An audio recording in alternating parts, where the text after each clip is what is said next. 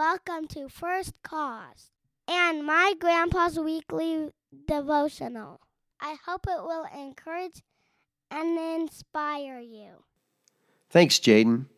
This week's devotional is entitled Time and Chance. It is the last day of the decade, and a gazillion thoughts cascade through my mind.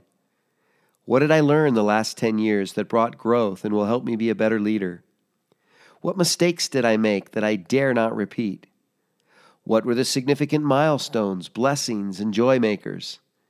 Did suffering and setbacks shape me to be even more in love with God than ever before? Does technology seem out of control? People spend so much time on their smartphones and devices that healthy social interaction is seriously diseased. Don't focus on problems, focus on Jesus. Leadership training is desperately needed in every country on the planet. Clifton Strengths is a life changer, perhaps the best gift leaders can give their organization and the most powerful expression of Psalm 139 verses 14 to 16 and Proverbs 8:23 I have ever witnessed. Social media, properly used, serves as a fantastic tool for networking, reconnecting, and remaining current with friends and vision casting. Attention spans and patience seem to shorten as the speed of technology quickens. Gravity increases with aging. Time speeds up as well, principles not taught in physics. Scripture is truly a godsend. Wisdom is infinitely gained with Bible immersion. Change is a given. Best to have an open attitude and be willing to adapt. Humility is a rare trait and incredibly valuable. Those leaders who model it gain trust and achieve much. Be like Jesus. Our passages of meditation are from Ecclesiastes 9:11 and 1 Peter 1:17. Again I saw under the sun that the race is not to the swift, or the battle to the strong, or bread to the wise, or riches to the discerning, or favor to the skillful. Rather time and chance happen to all of them.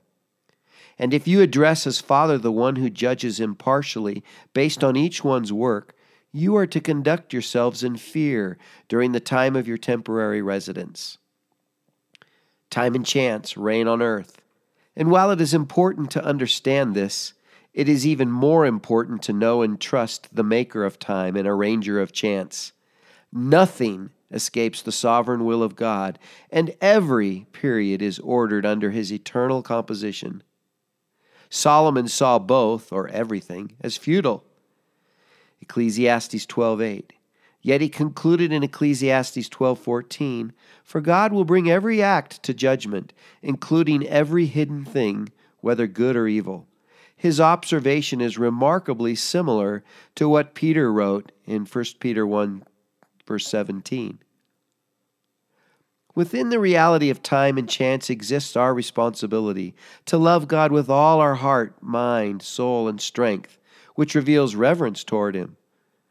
To value work, all we do, we do as for Him. To learn and discern His will, so as to obey Him.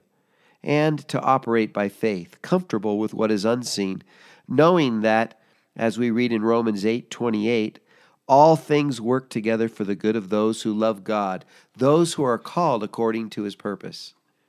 So happy new decade. Rise above time and chance. Celebrate the victory that is yours forever in Christ. Let your attitude and conduct reveal godliness, something to think about in reverence.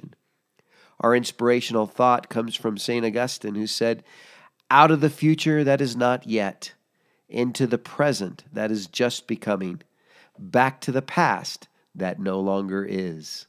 Thanks for listening. If you would like to learn more about First Cause, or receive Grandpa's devotionals by email, just go to www.firstcause.org and click on the free weekly devotional button.